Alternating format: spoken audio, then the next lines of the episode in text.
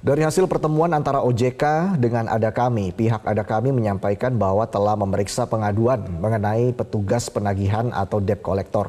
Hasil pengecekan Ada Kami terhadap nomor penagih menunjukkan bahwa nomor tidak terdaftar dalam sistem Ada Kami.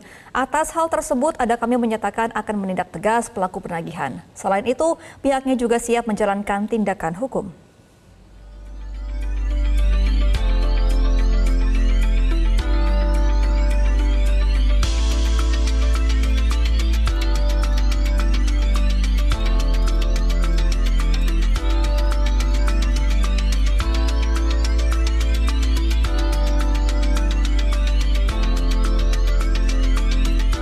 Jelajahi cara baru mendapatkan informasi. Download Metro TV Extend sekarang.